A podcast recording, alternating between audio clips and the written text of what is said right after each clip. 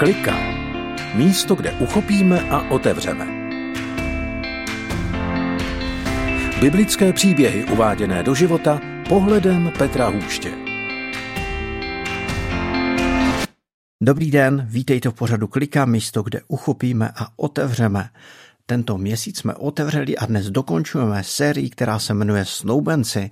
Já totiž oddávám, dělám církevní sňatky ale součástí toho předtím je příprava snoubenců. Říkám tomu 3 plus 1, protože mám tři setkání před svatbou a jedno po svatbě. Témata si vyberou snoubenci a já s nima diskutuju o tom, jak by to v životě chtěli mít a nechtěli a také se zkoušíme dívat na pohled Pána Boha skrze některé biblické texty. Možná si řeknete, že témata snoubenců se vás tolik netýkají, Jenže každý snoubenec má také sourozence, rodiče, prarodiče, přátelé a tak nějak žijeme dohromady. A možná to, co se týká snoubenců, se může také trošku týkat nás. Jednou jsem potkal dva snoubence a dá se říct, že to byl takový pohádkový pár. Oba byli totiž pošťáci a na poště se také seznámili. Jejich přátelé říkají, že to je snad jediné, co mají společné protože oni jsou jinak absolutně rozdílní. Kromě toho, že jde o muže a ženu, o jedináčka a slečna má dalších šest sourozenců, on je trošku perfekcionista zaměřený na výkon, ona je velmi obětavá, klidná, přátelská, velká pohodářka, ona je věřící a on spíš zatím o víře rozvažuje. Jejich přátelé říkali, že nikdy neviděli někoho tak rozdílného a přitom tihle snoubenci si absolutně rozumí. Říkají, že ta jejich rozdílnost je kořením jejich vztahu. Ptal jsem se jich na to, jak je možné, že je jejich rozdílnost nerozděluje, ale naopak jako doplňuje nebo obohacuje. Jak je možné, že to přináší koření do jejich vztahu. Oni říkali, že jsou to pro ně tyhle tři věci. Respekt toho druhého, schopnost ustoupit a přijmout návrh toho druhého a schopnost se dohodnout. Vítejte v posledním dílu ze série Snoubenci, dnes na téma rozdílnost jako koření.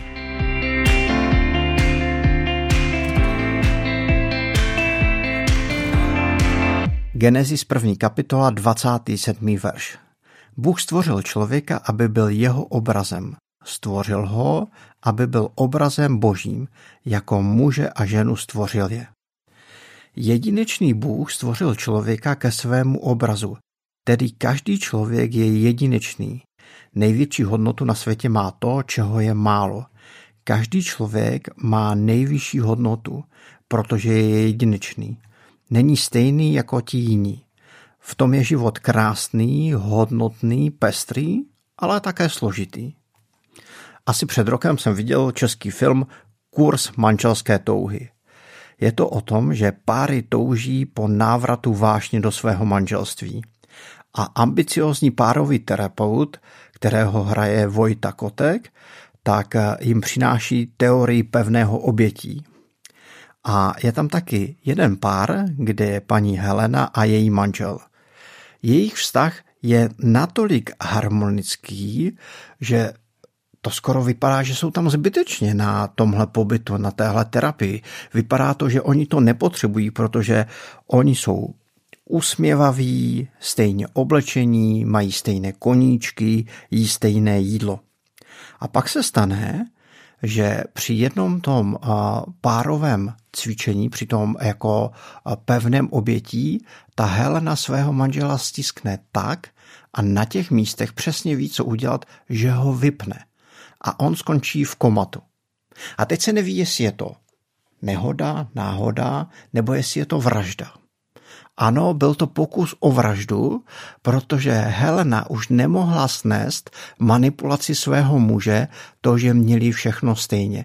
Ona už se tak dusila v tom manželství a to, co na začátku vypadalo jako krásné, poetické, harmonické, tak bylo spíše pro Helenu pekelné. Heleně chyběla ta krása, pestrost, hodnota života v tom, že by byli rozdílní a přitom se měli rádi. Protože rozdílnost může být kořením vztahu. Ještě jeden, ale opačný příklad. S kamarádem Ondřejem jsme jednou dělali seminář pro manželské páry. Bylo to o sedmi principech, které se daly uplatnit i pro manželství. A měli jsme sál plný manželských párů a když jsme začali, běželo to, tak najednou uh, jeden pár měli sebou miminko v kočárku, ono spinkalo, měli tam chůvičku a teď se ozvalo, že to dítě zaplakalo. Tak uh, ta maminka vstala a odešla. Sotva zavřela dveře, tak uh, její manžel se přihlásil a říká, já se omlouvám, že ruším a narušuju uh, teď to téma, ale chtěl jsem se jenom zeptat, neměl Bůh zůstat u toho prvního kroku? A jsme říkali, co myslíš? On říká, no stvořil člověka ke svému obrazu, stvořil Adama. Měl ještě stvořit i e- Evu? OK, rozumíme otázce, ale co myslíš? On říká, je vůbec možné, aby si ten eh, muž a žena vůbec rozuměli? Tak eh, všichni jsme se usmáli, říkali jsme si první dítě, to asi náraz, těžké období, vyčerpání, ale eh, ona během chvilky dítě uspala a vrátila se a my jsme tak nějak loajálně jako přepli a dělali, že nic a pokračovali jsme v tom tématu.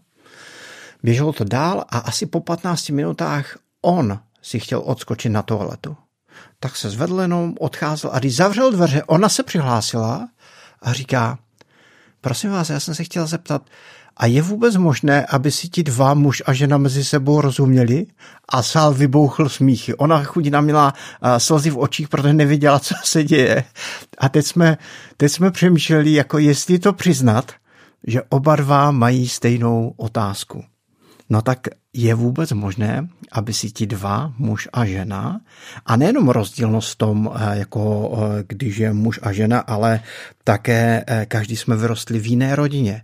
Někdo je prvorozený, někdo je druhorozený, někdo je jedináček, taky jsme rozdílné typy osobností. Také máme rozdílné návyky a máme spoustu kladných stránek, ale také máme záporné vlastnosti a tak jako máme návyky, máme i zlozvyky a máme různé limity a nemáme jenom dispozice, máme některé indispozice ve svém chování, je těch rozdílů někdy příliš mnoho, takže už to není kořením, ale zátěží něčím, co může způsobit i rozdělení. Jak může být rozdílnost kořením pro náš vztah? Římanům 12. kapitola 17. verš. Vůči všem mějte na mysli jenom to dobré. Vůči všem, tedy i v manželství, vůči manželce i manželovi, mějte na mysli jenom to dobré. Přemýšlejte o tom, co je dobré. O čem přemýšlíme, to vidíme. O čem přemýšlíme, to nás také naplňuje. Znamená to, že ty špatné věci máme potlačit, přehlížet. Znamená to, že to je takový způsob pozitivního myšlení, kdy ty ostatní Znamená to, že to je takový pozitivní přístup myšlení, kdy negativní věci vytěsňujeme. Korinským 13. kapitola 5. verš. Láska nepočítá křivdy. Láska nepočítá křivdy, nepočítá rozdíly, nepočítá to, co nás dříve doplňovalo a dneska nás začíná zatěžovat nebo prodit. Znamená to, že láska je naivní, slepá a k tomu ještě neumí počítat? Ne. Láska se rozhodla nepočítat, nebo je to mimo její systém. Ona nevnímá, nepočítá křivdy.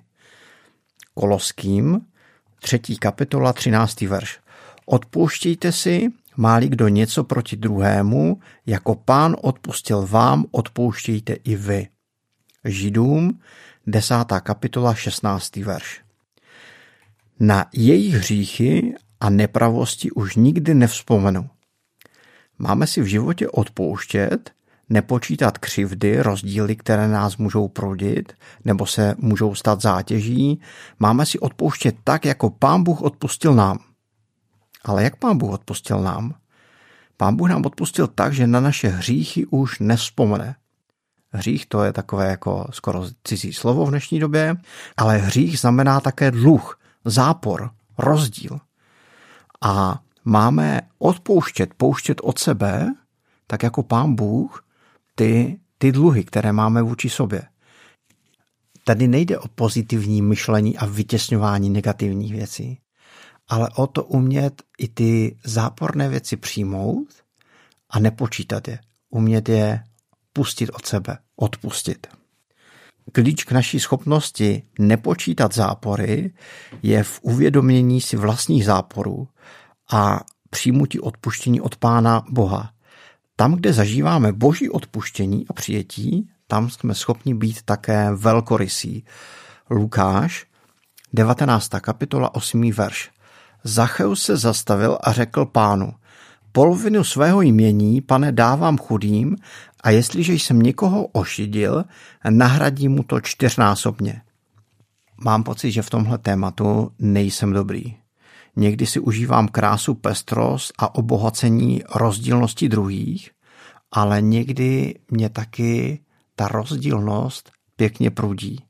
A někdy se kousnu a tak nějak v tom naprudění nebo v té zátěži nebo obtěžování tou rozdílností zůstávám. Myslím si, že tou biblickou myšlenkou nebo tím biblickým klíčem, jak umět odpouštět a být velkorysý v odpuštění, je zažít to boží přijetí. Zachaus zažil to, že Ježíš ho přijmul, Ježíš ho naštívil a on pak v té změně byl velkorysý.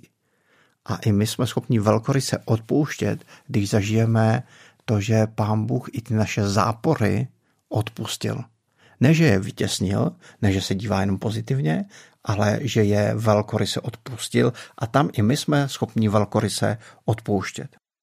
A možná ještě ke všem těm biblickým principům je důležité to, co snoubenci říkají na konci svého slibu a k tomu nám dopomáhají Pán Bůh. Někdy nám totiž nestačí jenom všechny ty myšlenky a principy, ale potřebujeme, aby nám Pán Bůh pomohl třeba tam, kde jsme se tou rozdílností kousli.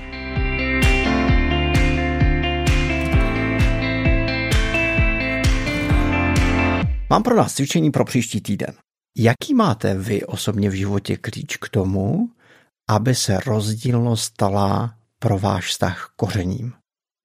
Jak vy jste se v životě naučili, jak vás pán Bůh naučil, to, že rozdílnost může být kořením vašeho vztahu. Závěrečná tečka k tomuto dílu, ale také k této sérii. Jiní snoubenci, Michal a Eliška, mi povídali o svých rozdílech a o tom, jak je rozdíly doplňují, anebo někdy taky rozdělují. Eliška, když v tom jejich vztahu s Michalem zažije něco, co se nedá vypočítat, něco, co není připravené, něco, kdy se začne bát, že to dopadne špatně, tak začne trošku běsnit. Začne být napnutá, začne být nervózní, začne vysílat nervózní signály a Michal, o co je větší problém, o to více zachovává ledový klid. Čím více Michal zachovává ledový klid, tím to Elišku dostane úplně do varu, takže Michala absolutně vyvede z míry a zneklidní ho. Je zajímavé, že když Michala to zneklidní, tak Eliška se tím uklidní, protože vidí u svého muže, že konečně začíná s tím něco dělat. Přišlo mi velmi zajímavé, jak to mají vysledované, pojmenované a jak se s tím učí pracovat.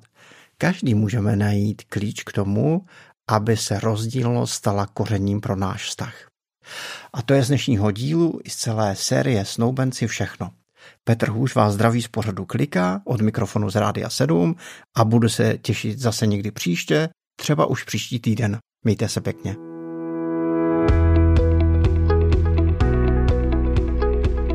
Podcast Klika vznikl na Rádiu 7, které žije z darů posluchačů.